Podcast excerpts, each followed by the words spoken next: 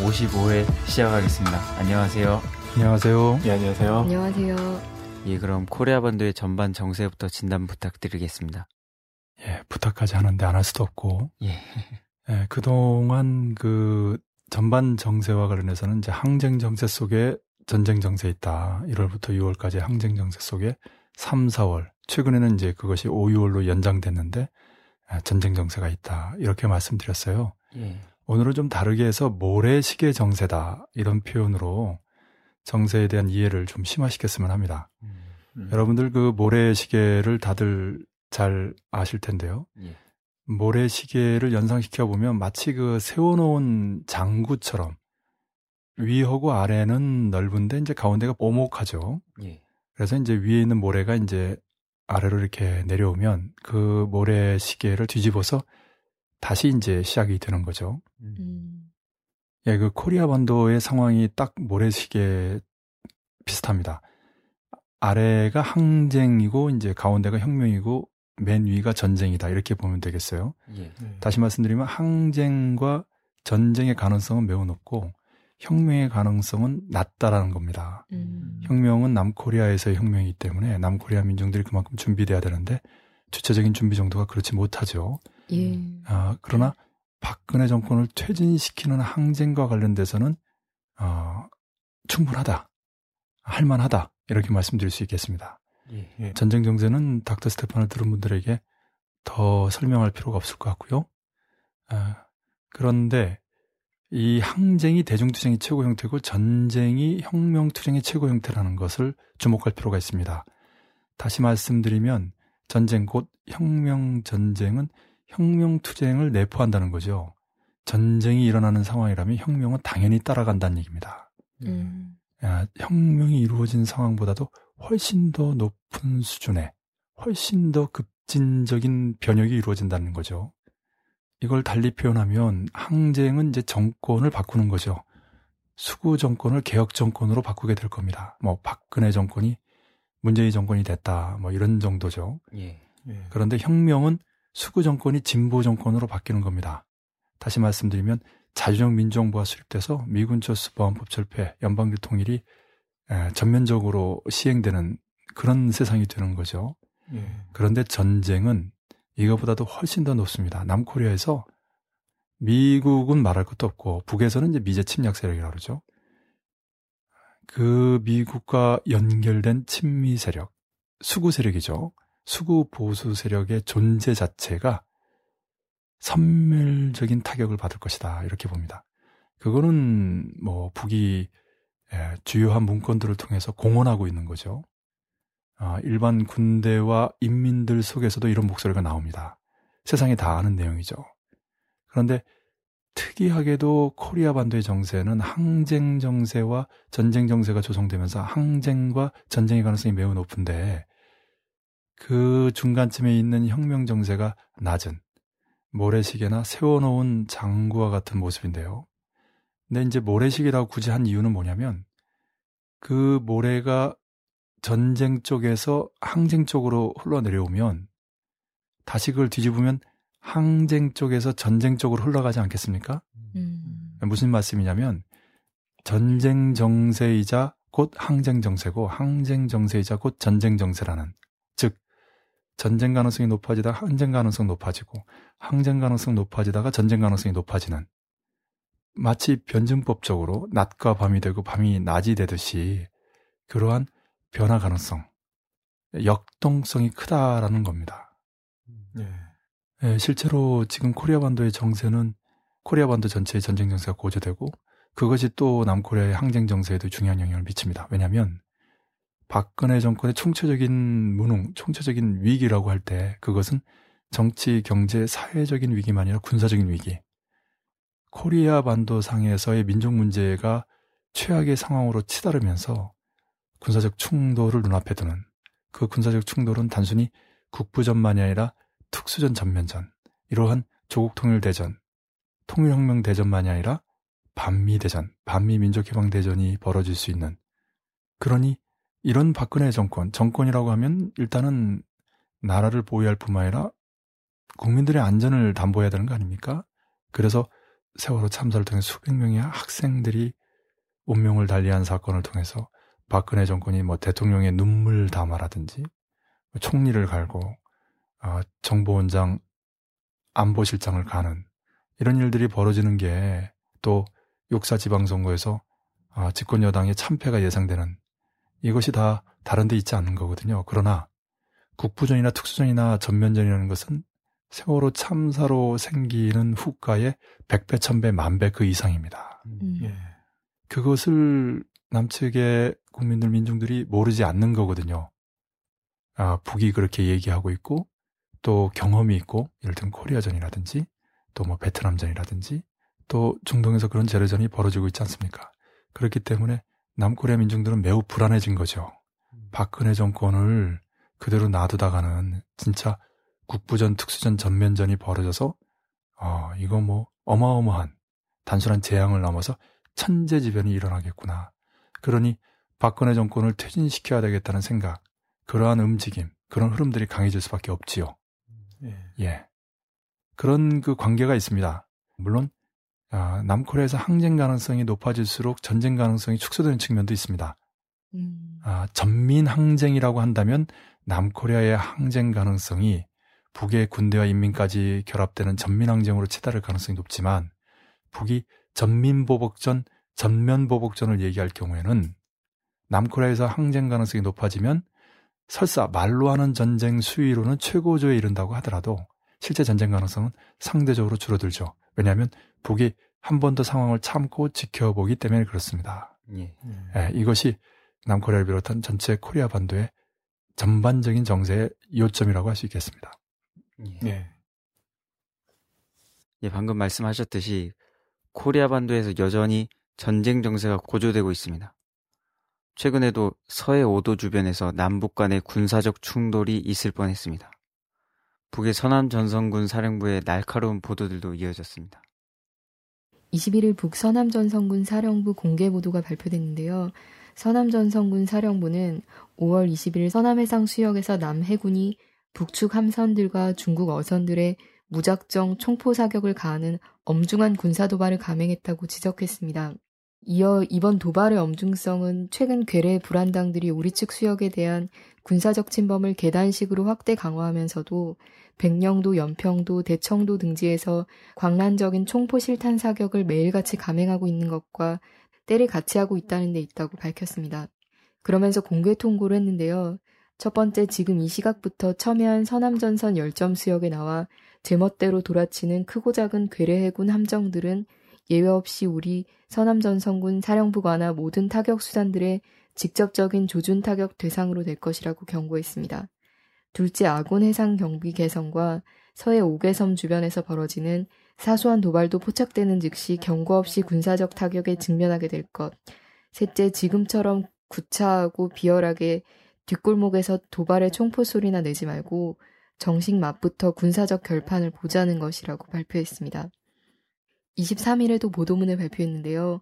보도문은 5월 22일 오후에는 우리가 연평도 근해에 있는 제놈들의 함정에 포탄을 발사하였으며 그에 대한 맞대응으로 제놈들이 대응 사격을 가한 것처럼 없는 사실을 꾸며대며 요란스럽게 떠들어대고 있다고 규탄했습니다. 즉 북이 먼저 포격하지 않았는데 남에서 거짓 발표를 했다고 한 것인데요. 확인된 사실은 평화적인 중국어선 단속을 구실로 아군 해상 경비 개선을 넘어 우리 측 수역 깊이 침범한 괴뢰 해군 함정들이 선불지를 해대고는 그것을 우리가 포사격을 가한 듯이 꾸며낸 기만극이었다고 폭로했습니다. 관련해서 조평통 대변인 대답도 23일 발표됐는데요. 조평통 대변인은 군부 깡패 불안당들이 최대 열점 지역인 조선 서해 오개섬 수역에서 매일같이 총포 실탄 사격 훈련을 벌려놓은 끝에 정상적인 경계 근무를 수행하고 있는 우리 해군 함선들과 중국 어선들을 향해 총포 사격을 가하는 극히 엄중한 군사적 도발을 서슴지 않았다고 비난하고 또 새누리당을 비롯한 보수 패거리들이 북이 세월호 참사를 정치적으로 악용하고 있다느니 대남 선동을 강화하여 남남 갈등을 조성하고 있다느니 선거 개입 시도니 뭐니 하면서 우리를 터무니없이 걸고 들고 있다고 규탄하면서 이런 소동과 광란이 이른바 북풍을 조작하여 세월호 참사로 격앙된 민심의 분노와 각계층의 반정부 투쟁 기운을 약화시키고 여론의 시선을 분산시켜 현 위기를 모면하며 보수 세력을 규합하여 지방자치 선거 정세를 역전시켜 보려는 데 있다는 것은 두말할 것도 없다고 강조했습니다. 이전에는 이제 국방위 중대 보도 5월 13일이죠. 예. 예. 그리고 지금은 서남 전선군 사령부의 공개 보도.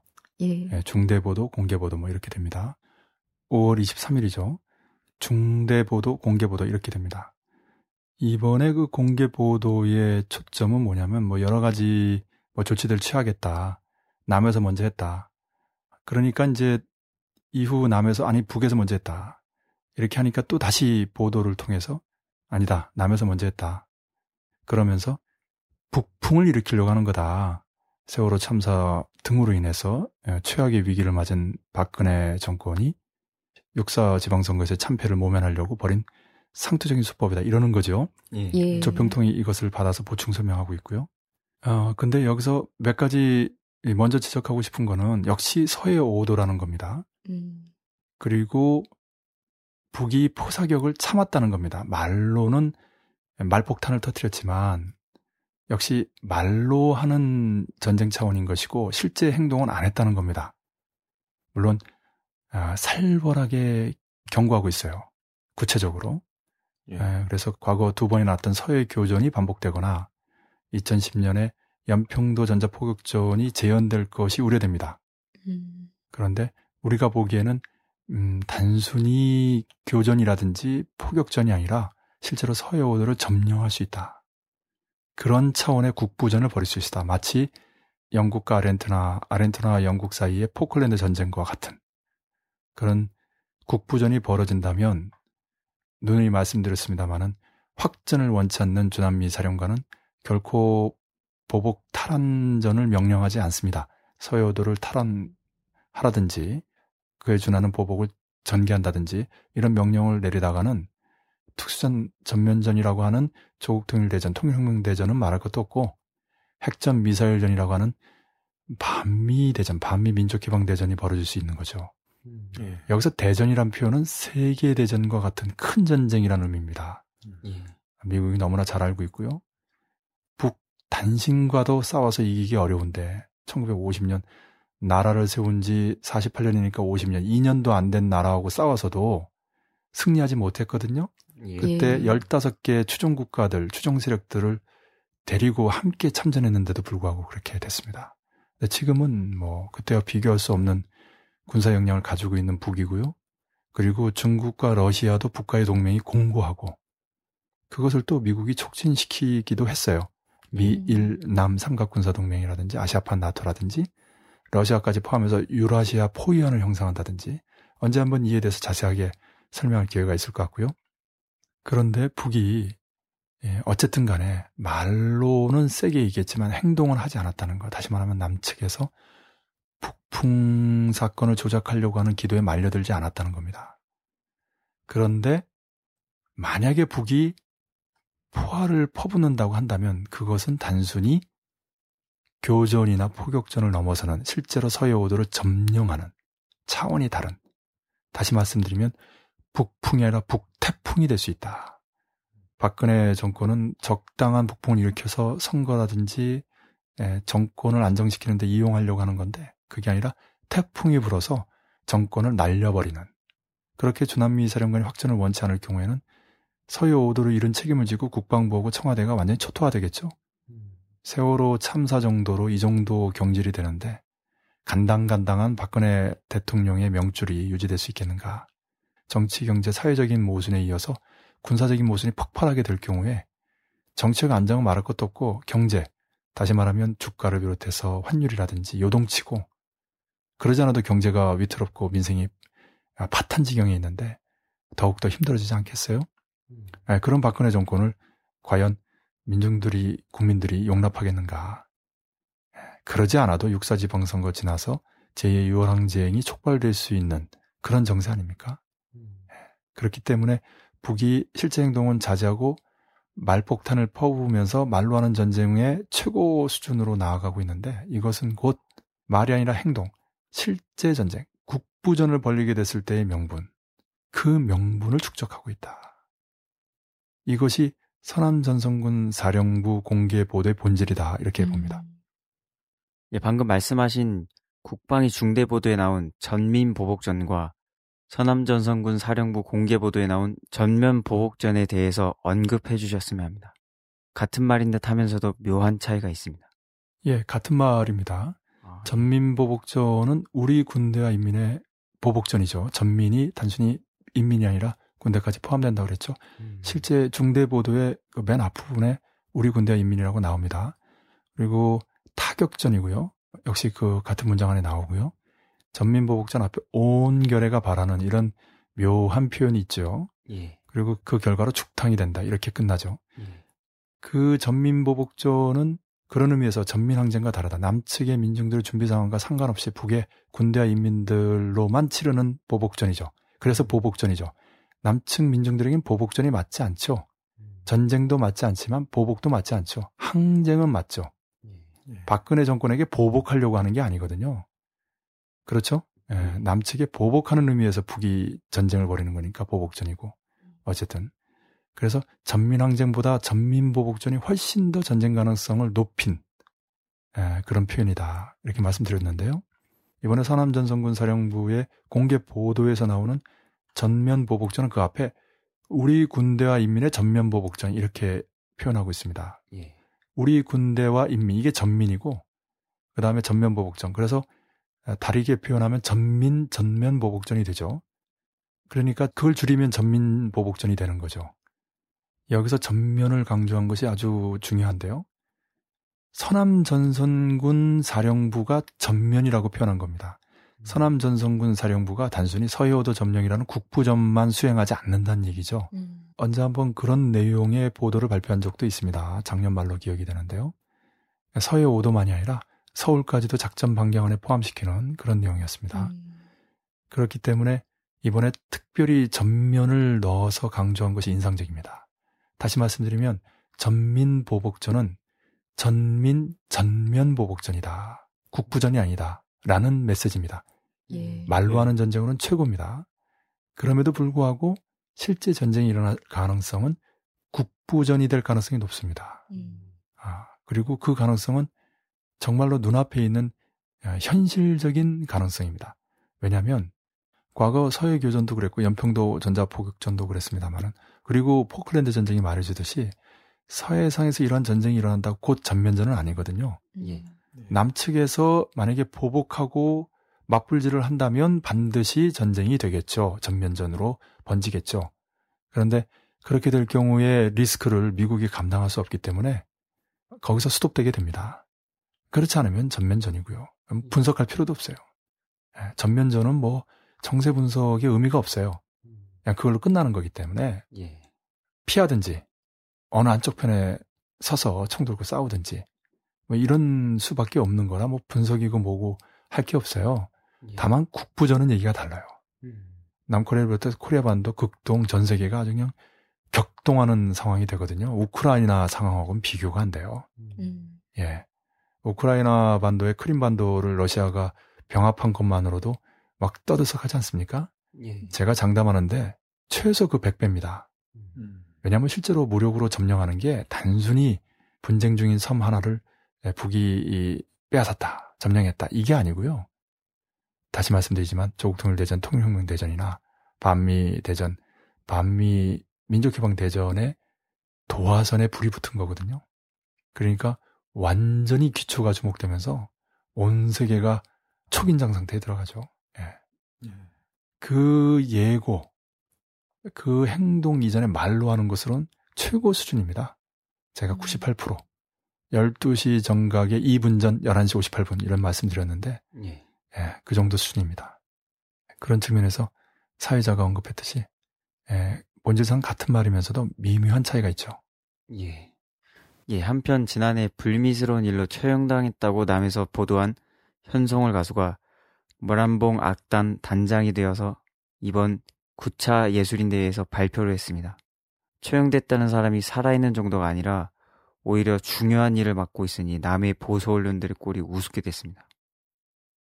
예, 말씀하신 것처럼 조선중앙TV가 제9차 전국 예술인대회에서 모란봉악단 단장 현송월이 토론했다고 보도했습니다. 현송월은 군복을 입고 나와서 연설을 한 것인데요. 지난해 8월 TV조선 같은 곳에서는 현송월 음란물 취급 혐의로 처형이라는 제목으로 상당히 자극적인 기사들이 기정사실화돼서 나갔는데요. 처형이 주요 예술 단원이 지켜보는 가운데 진행됐다. 사형수 가족들은 정치범 수용소로 끌려갔다는 식의 보도가 나갔습니다. 지난해 닥터 스테판을 하면서 현송월이 공개석상에 나타나면 이 문제는 보란 듯이 해결될 것이다라고 이야기하셨던 것이 기억이 나는데 그게 이번에 전국 예술인 대회에서 나타난 것 같습니다. 예. 그 기사에 대한 댓글도 인상적인 게 있는데요. 어떤 내용이냐면 눈앞에 벌어진 일도 제대로 보도 못하는데 철책선 넘어 직접 볼 수도 없는 곳의 일을 어떻게 보도하고 있겠냐. 특히 음. 조선일보가 북한 기사를 많이 쓰는데 전부 소설이다.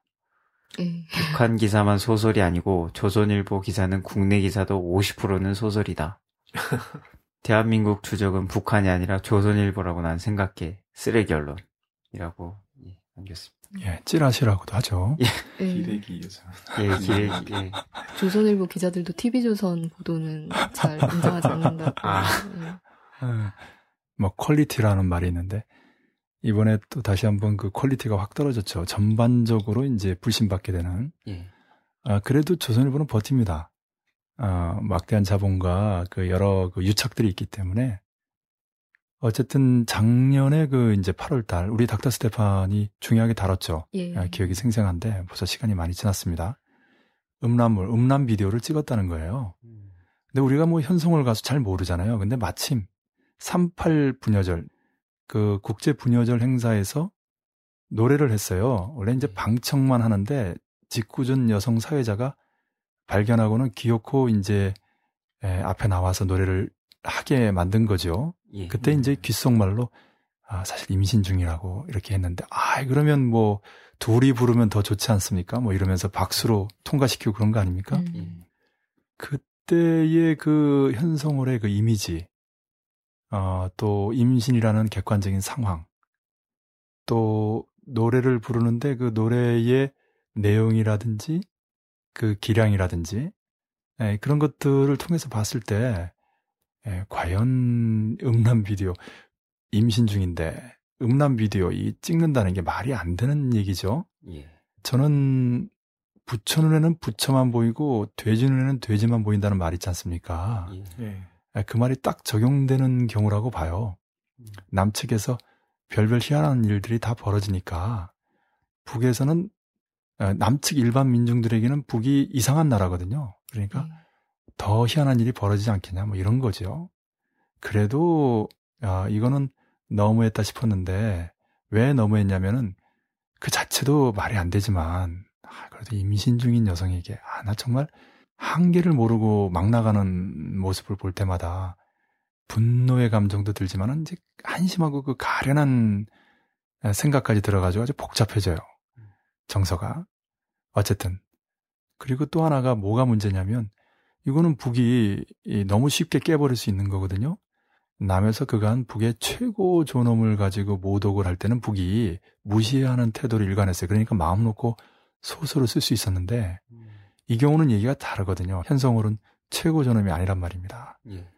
어, 그런데 북이 잠잠한 거예요. 뭐 9월 말에 심양의 뭐 호텔에 잠깐 나타났다. 그 호텔에서 복수의 조선족이 봤다. 이런 내용의 보도가 남측 언론에 난 적이 있어요. 그 외에는 조용했습니다. 그런데 이번에 9차 예술인 대회에서 모란봉 악단의 단장으로 그것도 군복 입고 나타난 거예요. 음. 처형된 사람이 일단 살아났고요. 단장인데 이 모란봉 악단이 어떠냐면 최근에도 공훈 배우 칭호를 받은 가수가 생겼습니다마는 북의 예술단체 중에 최고 모범이에요. 예. 그래서 9차 예술인 대회에서도 모란봉 악단의 모범을 일반화하는 방식으로 대회가 치러졌어요. 예. 그리고 이번에 그 모란봉 악단의 부단장이 발표한 내용이 공개됐는데 그 내용 속에 김정은 최고 리더가 직접 피아노를 치면서 편곡을 일일이 가르쳐 주고 화음까지 잡아주는 그런 구체적이고 세심한 그리고 전문가적인 지도와 배려 속에서 모란봉 악단의 그 높은 수준의 공연이 가능했다라는 어, 발표가 있습니다. 그러니까 김정은 최고 리더는 모란봉 악단을 모범으로 만들어서 다른 예술 단체들과 분야들로 일반화하는 사실 이러한 모범을 꾸려서 일반화하는 방식은 김일성 주석, 김정일 국방위원장을 비롯한 북의 전통적인 사업 방식이에요. 예. 아, 그렇게 한 겁니다. 그러니까 북에서 지금 관심의 초점이 되고 정말 그 높은 예술 수준으로 각광을 받고 있는 김정은 최고 리더의 총애를 받고 있는 그 모란봉 악단의 단장이 바로 현송월이었다는 것입니다. 예. 단장이라는 막중한 역할, 다시 말해서 단순한 예술적 기교만이 아니라 실제로 조직 사업, 정치 사업을 해야 되는 위치에 있는 거거든요. 예. 예. 그런데 그 사업을 훌륭하게 해서 모란봉악당을 최고 수준에 올려놓고 제 9차 예술인대에서도 모범으로 최대 영예를 누리게 된 것이거든요. 그런 현송을 단장으로 그것도 군복 입고 야 그래서 제가 이 사진과 이 뉴스를 접하면서 김정은 최고 리더의 리더십과 이러한 반북 모략에 어떻게 대처해야 되는가 하는 중요한 정말 예술적인 사례를 경험했다 이런 생각을 했어요. 음. 구체적으로 보면 일단은 작년 뭐 9월부터라고 치면 5월이니까 한 8개월 정도는 꾹 참았다는 겁니다. 그리고 가수가 오히려 단장으로까지 지휘와 역할에서 놀라운 비약을 이뤘다는 것이고요. 실제로 그 단장 역할을 잘하면서 그 악단이 최고 모범의 경지에 이르게 됩니다. 예. 이 과정을 아, 구체적이고 세심하게 전문가적으로 또 지도하고 방조하기도 하고요. 그리고 나서는 결정적인 순간에 남코리아와 전 세계가 보란 듯이 보도가 되지 않을 수 없게 등장시키는 거죠. 군복 입고 단장으로서. 예. 더 재미난 것은 북이 얼마나 자신 있는지 노동신문이나 조선중앙통신의 일반 보도가 아니고 조선중앙TV에 발표하는 모습으로 나오게 했어요. 음. 어.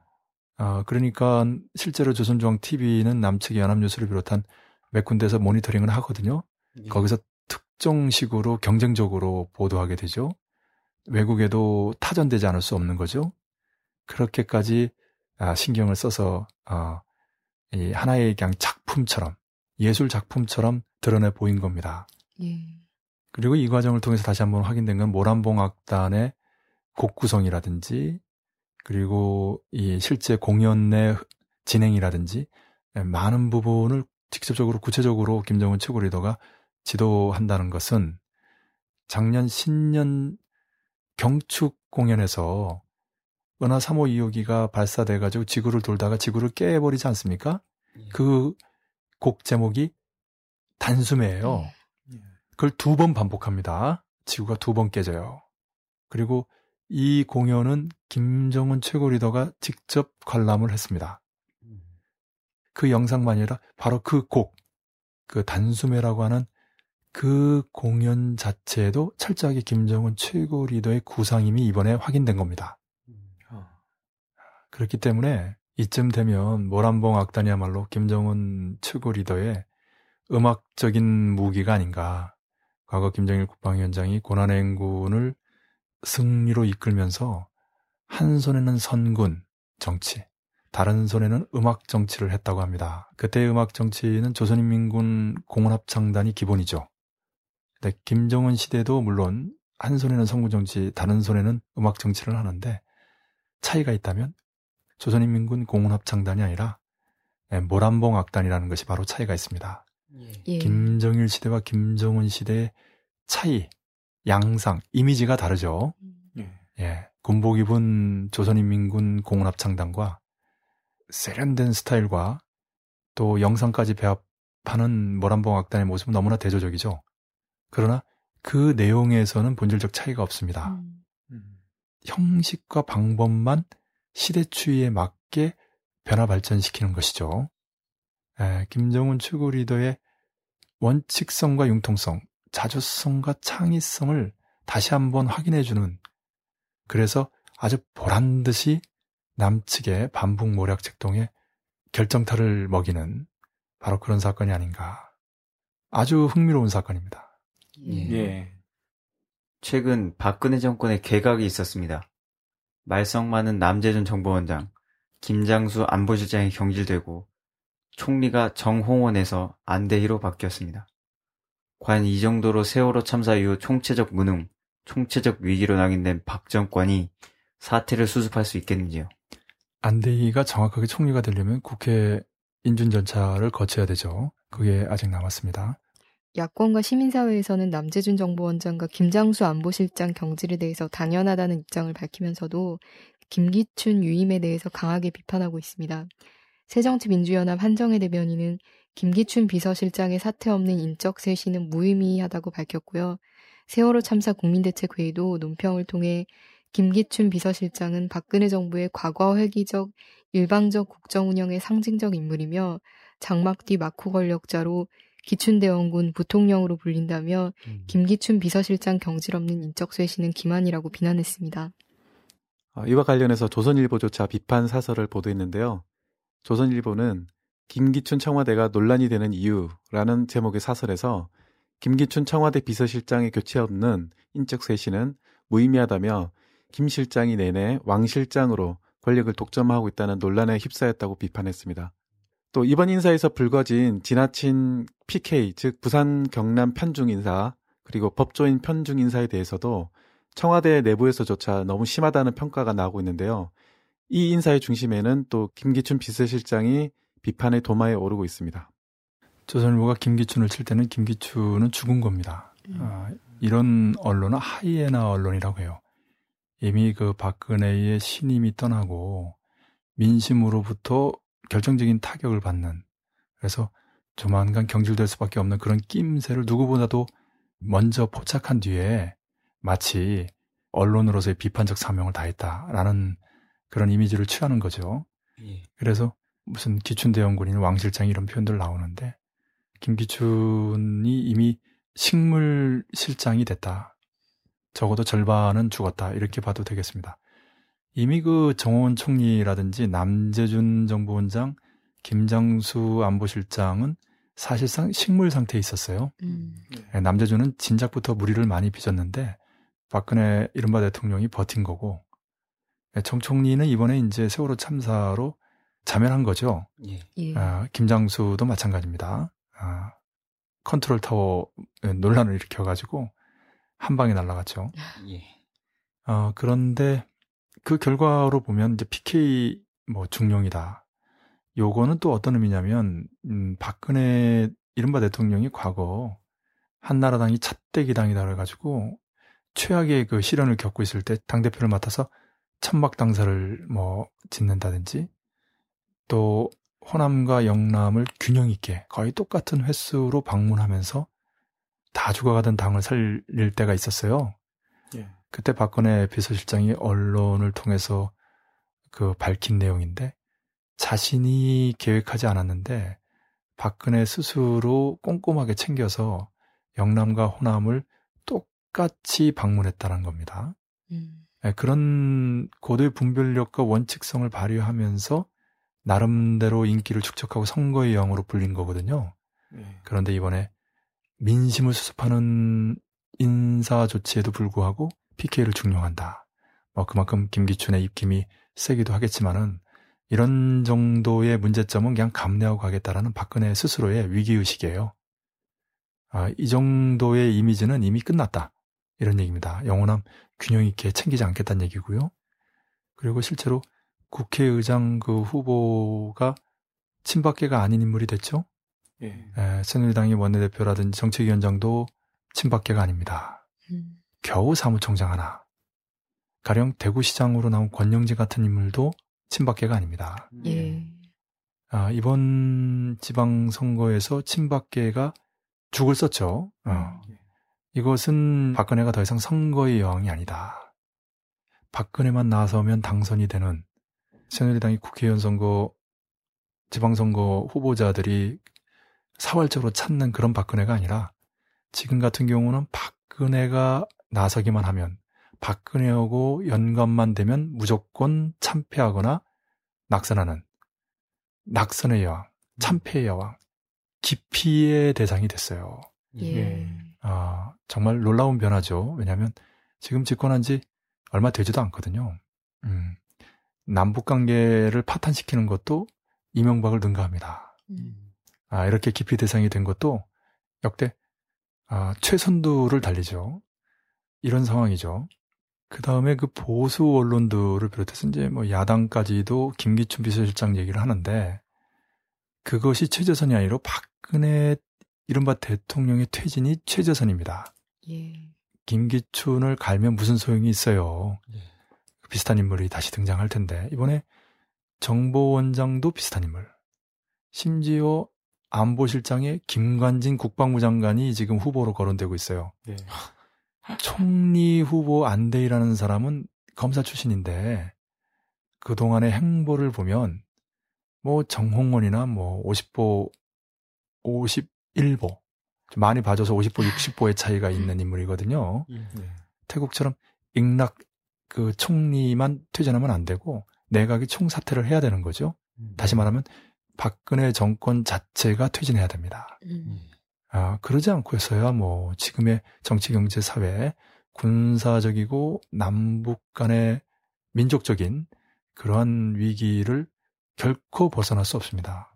아, 이러한 총체적인 무능의 정권이 어느 날 갑자기 총체적인 유능의 정권으로 바뀔 수 없는 거죠. 예. 이렇게 몇 명 바뀐다고 어림도 없습니다. 결국 청와대든 정부든 대통령 중심제고 박근혜가 아, 꼼꼼하게 수첩에 적어서 국무회를 통해서 이렇게 저렇게 아, 이끌고 있기 때문에 아, 박근혜의 퇴진과 그 정권 전체의 퇴진 아, 그리고 집권 여당이라고 하는 새누리당이 국회에서 과반의 지위를 차지하는 한 예, 남코리아의 근본적인 변화, 민주주의를 수호하고 나아가 코리아의 평화와 통일을 이루어내는 그런 과제는 어림도 없습니다.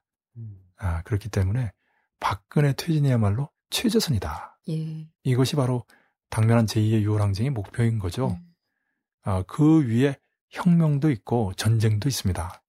아, 예. 그렇기 때문에 시민단체 사회에서는 또 시민단체 사회를 중시하는 시국회의에서 박근혜 정권 퇴진의 구호를 내걸지 못하고 있는데요. 아, 그런데 박근혜 정권이 퇴진하는 이 항쟁이 늦춰지게 되면 혁명도 아니고 전쟁이 일어날 가능성이 높고 또 그렇게 혁명이나 전쟁이 일어날 경우에는 박근혜 정권의 퇴진이라고 하는 항쟁과는 비교할 수 없는 10배, 100배 더 참혹한 결과를 바로 그 친미 수구 세력들이 입게 된다는 겁니다. 박근혜 정권이 버티면 버틸수록 새누리당 힘들어지고 수구 세력들이 아, 어려워지는 거거든요. 그래서 지만원 같은 사람이 박근혜 아, 이제는 물러나라, 재선거하라, 안 된다 이러는 거거든요. 세월호 참사 이것은 시작에 불과합니다. 앞으로 얼마든지 재현할 수 있고요.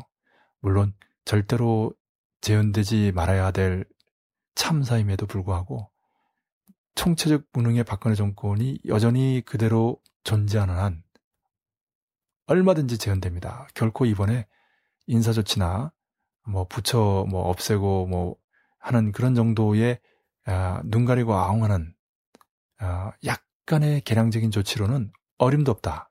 이거는 근본적인 수술이 필요한 겁니다.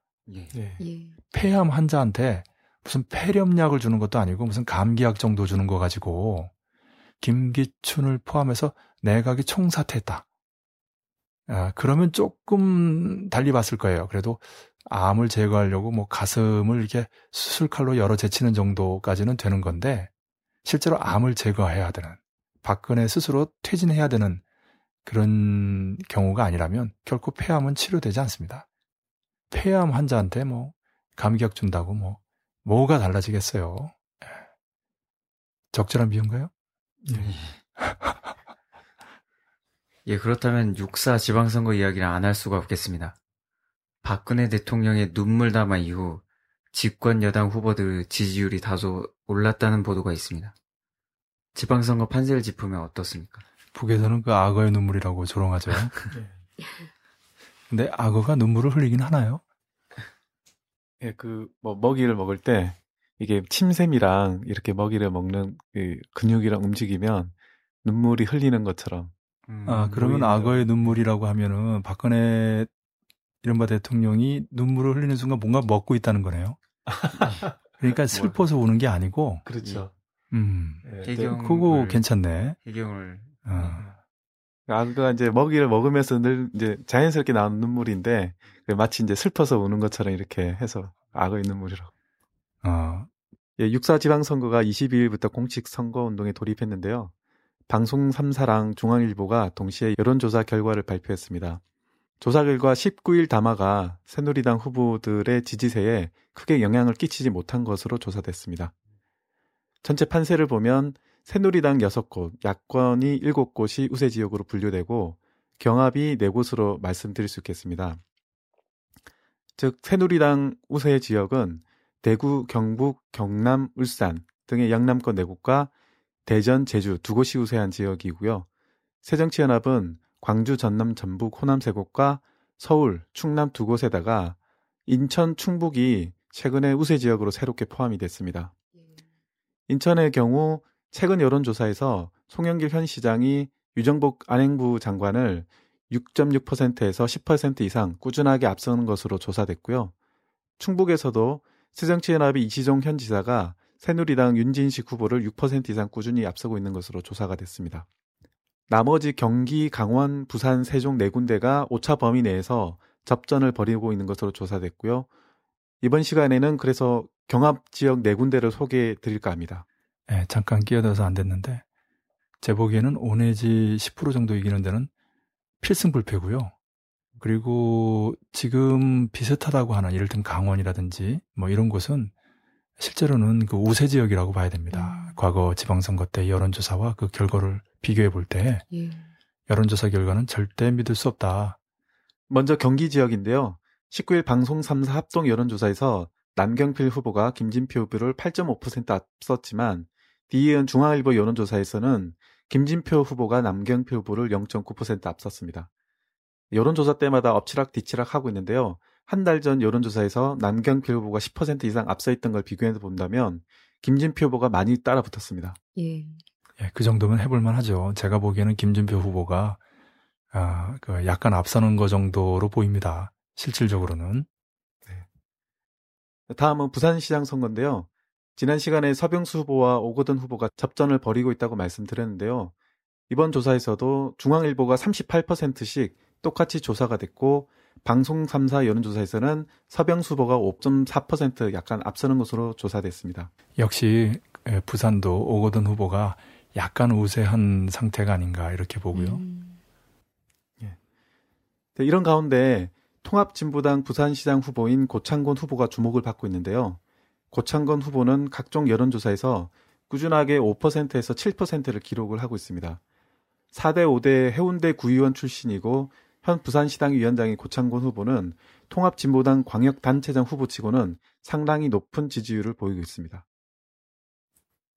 예, 이런 경우는 뭐 대승적으로 울산에서 이영순 후보가 사퇴하듯이 어, 야권 연대의 전제 조건 상관없이 어, 희생적으로 사퇴하는 것이 맞죠. 어, 네. 그렇게 해서 어, 새누리당 후보를 낙선시키는 거죠. 첫 번째 목표가 이제 통합진보당 후보가 당선되면 좋고 두 번째는 이제 새정치민주연합의 개혁적인 후보가 당선되면 좋고요. 김진표 같은 경우는 개혁적인 후보라고 할 수 없죠. 김상곤 후보가 후보 경선에서 이겼으면 참 좋았을 것 같은데 그렇지 않은 조건이라고 한다면 아, 세 번째로 새누리당 후보를 낙선시키기 위해서 새정치민주연합의 개혁적이지 못한 후보나 무소속의 다른 후보들이 당선되도록 해야 되겠죠. 예. 이런 과정에서 오차 범위에 있는 어, 또 일정한 지지율을 갖고 있는 통합진보당의 후보가 끝까지 경선하겠다라는 욕심을 버리고 어, 과감하게 희생적으로 어, 이 새누리당 낙선을 위해서 어, 후보 사퇴하는 것이 어, 무엇보다 중요하죠.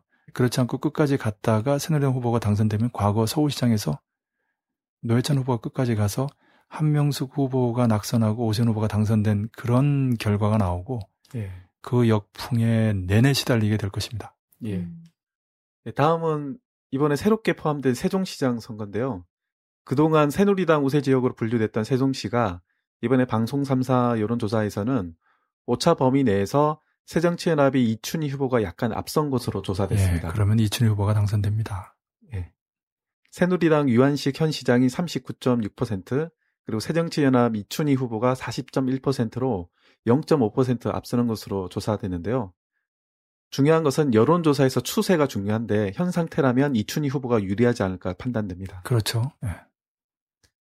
또 거꾸로 강원도지사는 새누리당 최홍집 후보가 새정치연합이 최문순 현 지사를 꾸준히 따라잡았는데 최근 중앙일보 여론조사와 방송 3사 여론조사에서 전 강원랜드 사장 출신인 최흥집 후보가 최문순 현 지사를 1% 정도 차이로 근접했습니다. 아, 강원도 여태까지 여론조사는 완전히 틀렸어요. 네, 강원도 민심이 어, 그 여론조사로는 절대로 그렇게 잡히지 않습니다. 그러니 뭐 최문순 후보의 낙승이 예상이 되고요. 여기서 하나 좀 볼 것은 뭐냐면 어쨌든 지금 여론조사는 박근혜 이른바 대통령의 눈물 담아 이후의 여론조사예요. 네. 약간의 반등이라도 있는 시기거든요. 근데 앞으로는 그 안대희 그뭐 총리 후보의 아, 뭐 이를테면 그 1년 동안의 전관 예우에서 벌어들인 돈의 문제라든지 뭐 과거의 문제점들이 불거지면 불거지지 그렇지 않을 수가 없는 거고요. 정보원장이나 안보실장도 마찬가지 비슷한 인물들이 앉을 거 아닙니까? 그러니 뭐 개각 효과가 있겠어요? 해경이나 뭐 안행부다 이런 데를 수술해도 마찬가지고요. 게다가 6월 4일 하루 전날 6월 3일이 첫 희생자의 49제 아닙니까? 예. 예.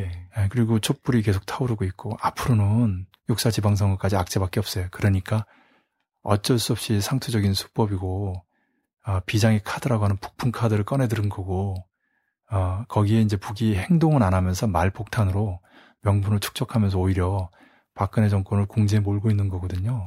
예. 예, 그렇기 때문에 이 무슨 결정적인 변수가 없는 한 이 흐름은 역전되지 않습니다. 음. 아, 지금 추이를 보니까 새누리당의 패배가 참패로 생각보다 훨씬 더 안 좋은 결과로 나타나겠다. 예. 그리고 그것은 박근혜 정권에 대한 국민적, 민중적 심판으로 돼서 이미 정통성을 상실하고 예, 복지 공약을 뒤집으면서 정치, 경제, 사회, 나아가 군사적인 측면에서 무능을 드러내고 있는 정권이기 때문에 과연 제2의 유월항쟁의 거센 민중의 예, 파도를 견딜 수 있겠는가? 예, 정말 박근혜 정권이 사면초가 풍전등화, 태풍전등화, 바람이 아니고 태풍 앞에 등불과 같은 그런 벼랑 끝 신세가 아닌가 그런 생각이 드네요. 음. 예. 예. 그 북풍 카드를 방금 말씀하셨는데 북에서 이번 인천 아시안 게임에 참가 발표를 했다고 보도가 나왔습니다. 조선중앙통신은 조선민주주의 인민공화국 올림픽위원회는 아시아 올림픽 이사의 성원국으로서 오는 9월 19일부터 10월 4일까지 남조선 인천에서 진행되는 제17차 아시아 경기대회에 선수단을 보내기로 결정했다고 밝혔습니다. 그렇게 되면 누가 도움을 받겠어요? 예. 송영길 후보죠. 예, 예. 그동안 남북관계 개선에 일관되게 노력했고요.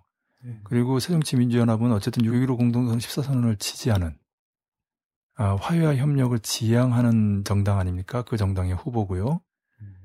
그 송영길 후보가 약간 뭐 주춤하는 듯 하지만 어쨌든 우세를 점하고 있는데 이번에 그러한 그 북의 결정으로 어, 플러스가 되면 플러스가 되지 마이너스가 되지는 않지요. 예. 그리고 남북 관계 파탄하고 이 스포츠적인 측면은 좀 차원이 좀 다릅니다. 이게 아시안 게임이거든요. 남측에서 음. 비록 주최한다고 하더라도.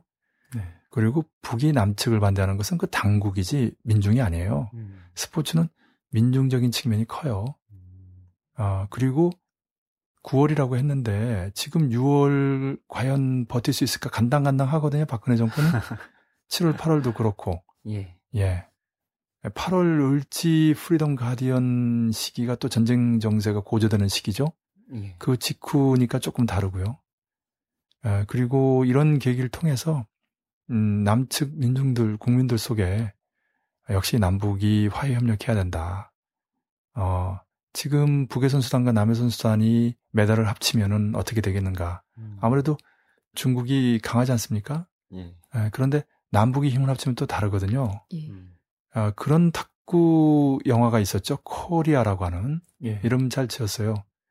에, 코리아 연대도 코리아죠. 물론 C 코리아고 그 영화는 이제 K 코리아지만 어쨌든 그 배두나하고 하지원, 하지원과 배두나.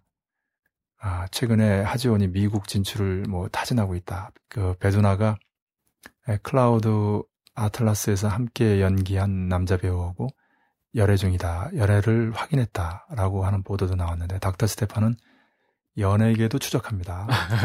아, 연예계의 그 흐름이 어떻게 되고 있는지 진단하고 가끔 처방도 내립니다.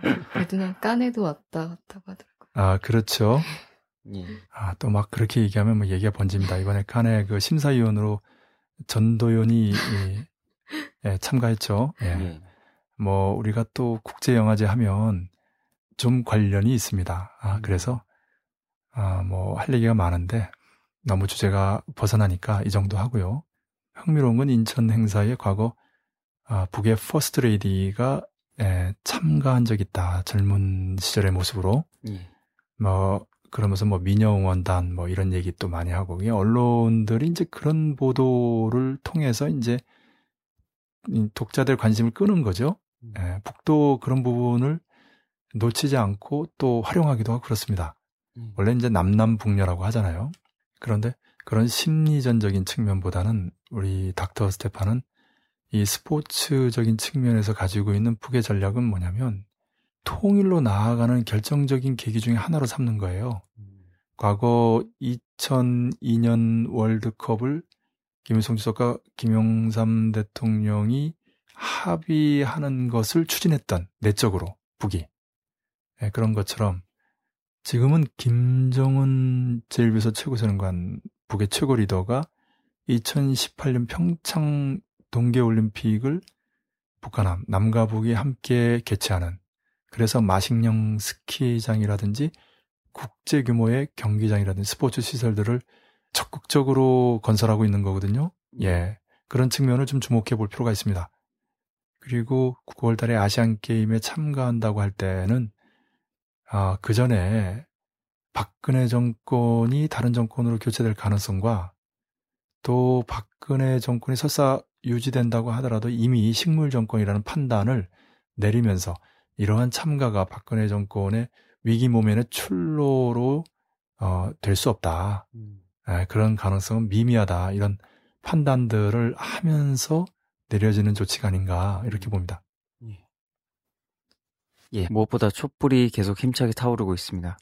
박근혜 정권의 퇴진을 요구하는 민주노총, 코리아연대, 한신대를 비롯한 시위대가 청계광장에서 노숙농성을 하고 있는데요. 촛불 정세가 앞으로 어떻게 되겠습니까? 예, 먼저 코리아 연대 농성 소식부터 전해드리면요. 지난 22일 오후 2시 코리아 연대가 성명을 발표하고 청계광장에서 농성에 돌입했습니다. 이 기자회견에는 코리아 연대 공동대표인 이상준 대표, 범민련 상임고문 이천재 선생, 그리고 민자통의 유정식 선생 이렇게 함께 참석했습니다. 박근혜 퇴진의 요구를 걸고 무기한 농성에 돌입한 코리아 연대는 청계광장에서 민주노총 그리고 한신대 농성자들과 함께 농성을 벌이고 있습니다. 그, 그 농성 그 현장을 앞에서 보면 코리아 연대가 가운데 있고요. 코리아 연대 오른쪽에 민주노총이 있고 왼쪽에 한신대 학생들이 있죠. 예. 예, 아주 명당 자리입니다. 거기가. 음. 네. 고생을 많이 하고 있습니다. 이상준 대표가 예, 노숙 농성이기 때문에 한데서 자면서 그렇지 않아도 굉장히 많은 일을 그동안 해왔는데 피로도 풀 사이가 없이 노숙 농성 투쟁에 결합해서 솔선수범을 하고 있죠. 예. 그 노숙이라는 게뭐 텐트 치고 그렇게 하는 게 아니라 말 그대로 노상에서 예, 자고 저녁에 그 침낭 하나만 가지고 예, 그렇게 자고 그런 그 처절한 모습이죠. 사실 그 세월호 참사의 진상을 규명하고 그 책임을 예, 묻는 그런 투쟁 아닙니까? 예, 박근혜 정권의 총체적인 무능 그 위기를 비판하면서 아, 궁극적으로는 퇴진해야 된다라는 요구를 걸고 있는 거죠. 다만 아, 시국회의가 아직은 정권 퇴진 구호를 들고 있지 않기 때문에 그리고 그 농성장이 시국회의 농성장이기 때문에 아, 코리아 연대는 농성에 들어가는 기자회견에서 발표한 기자회견문에서 어, 정권 퇴진이란 말을 빼고 정권을 심판하자, 아, 정권을 끝장내자 이렇게 애둘러 표현했죠. 아, 그렇지만 육사 지방선거를 거치면서 또 아, 이러한 촛불투쟁이나 농성투쟁이 발전하게 되면 박근혜 정권을 퇴진하는 제2의 6월 항쟁이 폭발할 가능성이 매우 높습니다. 예. 다만 그런 투쟁이 저절로 이루어지는 것이 아니기 때문에 어, 주동적으로 목적식적으로 투쟁의 기세를 고조시키기 위해서 이런 선도적이고 희생적인 노승농성 투쟁이 전개되고 있는 것이고요. 예. 그 세월호 관련해서 집회 시위에 대한 탄압도 계속되고 있습니다. 이 때문에 19일 발표한 박근혜 대통령의 대국민 담화가 기만적이라는 비판을 받고 있습니다. 대국민 담화를 발표하는 순간 대책회의를 하러 진도로 내려가는 가족 대책위 유가족들을 안산 경찰서 정복과가 미행하면서 사찰하다가 발각됐습니다. 유가족들은 곧바로 진도행을 포기하고 안산 경찰서로 몰려가서 항의하는 소동이 벌어졌는데요. 그리고 대통령 사퇴를 요구한 교사 43명과 시국선언 교사 참가자 15,853명의 교사에 대해서 대대적인 색출 작업과 징계 보복이 이루어지고 있습니다. 또 17일, 18일 날 광화문 일대에 시위를 벌이던 대학생들을 비롯해서 시민들 200여 명이 사법 처리됐고요. 집회에 대해서 노란 리본을 달았다고 해서 불신 검문하고 가방을 뒤지며 집회 참가자와 일반 행인들까지 통행을 가로막고 심지어 외신 기자들까지 연행하는 등 박근혜 정권의 촛불 시위에 대한 탄압이 대대적으로 이뤄지고 있습니다. 사실상 계엄 상태네요. 아, 이러한 그 변화는 이른바 대통령이 눈물 담화를 하든 그게 악어의 눈물이든 뭐 어, 선거의 여왕의 눈물이든 간에 그 다음에 총리가 바뀌고 정보원장 바뀌고 안보실장이 바뀌어도 변화가 없는 거죠. 음. 이건 비서실장이 바뀌어도 변화가 없습니다. 대통령만 바뀌어서 안 되고 정권이 통째로 퇴진할 때만 비로소 변화가 생기는 거죠. 음. 아, 그렇기 때문에 어, 잘 지적하셨는데 박근혜 일마 대통령의 눈물 담화라든지 최근의 인사 조치라든지 어떤 제도 개선의 조치라고 하는 것이 실질적으로는 다 눈 가리고 아웅하는 육사 지방선거용에 불과한 어, 대국민 기만에 불과하다. 음. 대국민 담화를 통한 기만, 인사 조치를 통한 기만, 정부 기구 재편을 통한 기만, 총체적인 기만이다. 그런 의미에서 보면 지금 떠올랐는데 박근혜 정권은 총체적인 무능 정권이고 총체적인 위기 정권이기도 하지만 총체적인 기만 정권이기도 하다. 음. 이런 지적을 하지 않을 수 없네요. 예. 예. 언론 통제도 심해지고 있는데요. KBS 노조가 폭로했듯이 대통령과 청와대가 KBS 사장을 통해서 보도 내용뿐만 아니라 인사까지도 직접 개입하면서 세월호 사건을 축소시키는 언론 통제를 계속하고 있습니다. 음. 예, 언론이라는 게 국민의 눈과 귀고 입이면서도 국민들의 생각이 직접적 영향을 미치거든요. 그래서 이명박 정권 내내 언론을 장악할 그렇게 애를 썼던 거고 그 혜택을 누구보다도 박근혜 자신이 누렸던 것이죠. 예. 흥미로운 거는 북도 이런 측면을 주목해서 그런 이 보도를 한편으로 계속 줄기차게 내보내고 있어요. 역시 사상이나 생각이 중요하다는 것을 중시하는 북다운 모습이기도 하죠. 어쨌든 남측에서 이 언론의 재갈을 물리고 국민들의 생각을 바꾸려고 하는 총체적으로 국민들을 기만하고 아, 상황을 오도하려고 하는 아주 교활한 박근혜 정권, 박근혜 새누리당 정권의 진면목이 갈수록 노골적으로 드러나고 있다. 이렇게 음. 지적할 수 있겠습니다. 예. 예. 예, 세월호 참사 규탄 시위와 시국 선언도 계속 이어지고 있는데요. 22일 세월호 침몰 청년 모임이라고 밝힌 대학생 10여 명이 정부 종합 청사 현관 앞에서 기습 시위를 벌이다가 10분 만에 경찰에 전원 연행됐습니다. 이들은 김기춘, 남재준 해임, 내각 총사퇴, 유가족 요구 전면 수용, 대통령 무한 책임이라는 현수막을 들고 구호를 외쳤다고 합니다.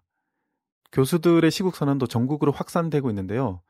어, 대국민 담화 이후에도 중앙대, 성공회대, 제주대, 강원대, 경희사이버대, 가톨릭대 등 전국으로 시국 선언이 빗발치고 있습니다. 예, 6월 항쟁하고 비슷한 모습이에요. 학생들, 교수들이 나서면서 어, 국민들로부터 항쟁을 어, 호소하는 다시 말씀드려서 제2의 6월 항쟁의 전조라고 할 수 있습니다. 또 민주노총과 정교조 100여 명의 도보 행진단이 안산에서 서울로 세월호 참사 추모 및 근본적 문제 해결 촉구 도보 행진을 23일 시작했습니다. 또 언론인들도 나서고 있는데요. 이번 세월호 참사에서 언론이 참 문제가 많았었는데 20일 언론인 63개 언론사 소속 5,623명은 언론의 사명을 다시 가슴에 새기겠습니다. 라는 제목의 시국선언을 통해서 공영방송의 공정성과 독립성을 요구했습니다. 이들은 언론의 사명을 훼손하려는 모든 시도에 맞서 단호히 저항하겠다며 청와대에 방송장악 보도 통제 의혹에 대한 철저한 진상규명과 함께 책임자 처벌, 재발 방지를 위한 제도 개선책이 마련될 때까지 우리는 가만히 있지 않고 행동할 것이라고 밝혔습니다. 언론을 제4의 권력이라고 합니다. 예, 행정부, 입법부, 사법부 또는 입법부, 행정부, 사법부 다음에 언론 권력이라고 하는데 그 언론 권력이 반란을 일으키고 있는 거죠. 음. 균열이 짝짝 가고 있는 겁니다. 그만큼 박근혜 정권의 아, 레임덕 현상과 같은 권력 누수 현상이 아, 조기에 발발하고 있다. 이제는 더 이상 박근혜 정권이 아, 힘을 못 쓰는 말기 증상을 보이고 있다. 이렇게도 볼 수 있겠습니다. 음. 예. 예, 이번 세월호 참사를 통해 불거진 KBS 사태는 기란영 사장의 퇴진을 요구하며 21일부터 사흘 동안 총파업 찬반 투표를 진행했는데요. 투표자 대비 94.3%의 찬성으로 총파업이 가결됐습니다. KBS 노조는 비상대책위 회의를 열고 조만간 파업에 돌입하며 26일 KBS 이사회에 기란영 사장에 대한 해임 재청안을 상정할 예정입니다. 예. 박근혜 정권이 안 된다는 게 뭐냐면 그 윤창정부터 해서 윤진숙, 최연애 그리고 지금의 길환영까지 하여튼 그 물레방아 돌아가듯이 돌아가면서 이제 속을 썩이고 사건을 일으키고 그래서 이제 총체적으로 이제 박근혜 정권의 흠집을 내다가 이제 결정적으로 무너지게 만들어 나가는 참 그, 어, 아름다운 모습이잖아요. 서로 그 앞서거니 뒤서거니. 예. 네, 예, 그렇죠. 어. 가장 아름다운 모습은 이제 박근혜 이른바 대통령에게 있는 것 같아요. 그 눈물 담아하고 그 다음 날 바로 그 아랍에미리트로 또 떠났죠? 예. 예. 정말 대단한 대통령이에요.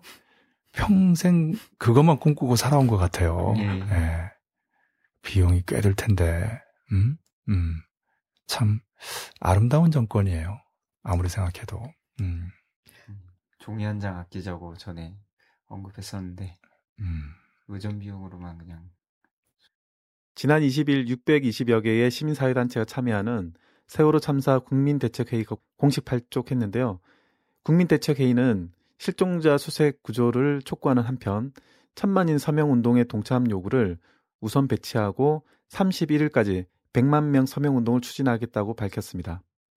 또 국민과 유족들이 참여하는 독립적인 진상규명기구 구성을 위한 특별법 제정, KBS 등 언론 정상화 등의 사업도 추진할 계획을 밝혔습니다. 또 24일 온디죠.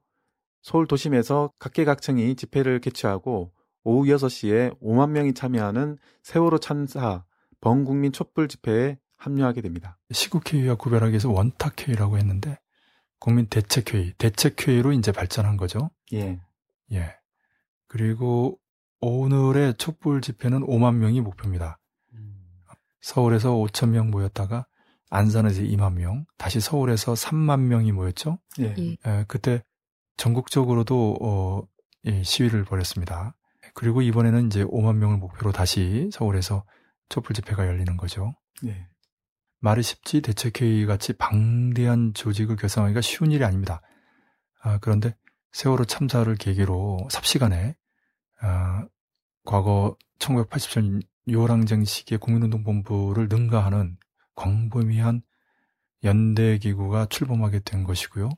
이 대책회의가 초기에는 이제 서명을 비롯한 낮은 수준의 그리고 평화적인 그 방식으로 시위를 전개하지만 육사 지방선거가 지나고 그 선거 결과와 박근혜 정권의 행동 여하에 따라서 다시 말씀드려서 진상규명이 안 된다든지 책임자 처벌이 제대로 안 된다든지 어, 무엇보다도 박근혜 정권 스스로 어, 결정적인 책임을 지지 않을 경우에 예, 제2의 6월 항쟁으로 폭발할 가능성이 매우 높은 거죠.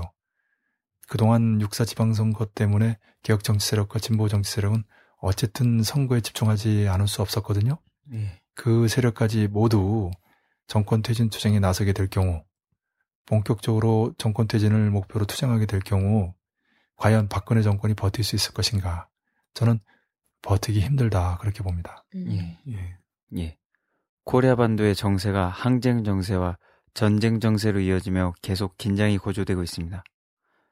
제2의 6월 항쟁이야말로 남코리아의 민주주의 수호만이 아니라 코리아의 평화 통일을 촉진하는 유일한 출로가 아닐 수 없습니다. 오늘도 모두 수고하셨습니다. 예, 수고하셨습니다. 예, 수고했습니다. 수고하셨습니다.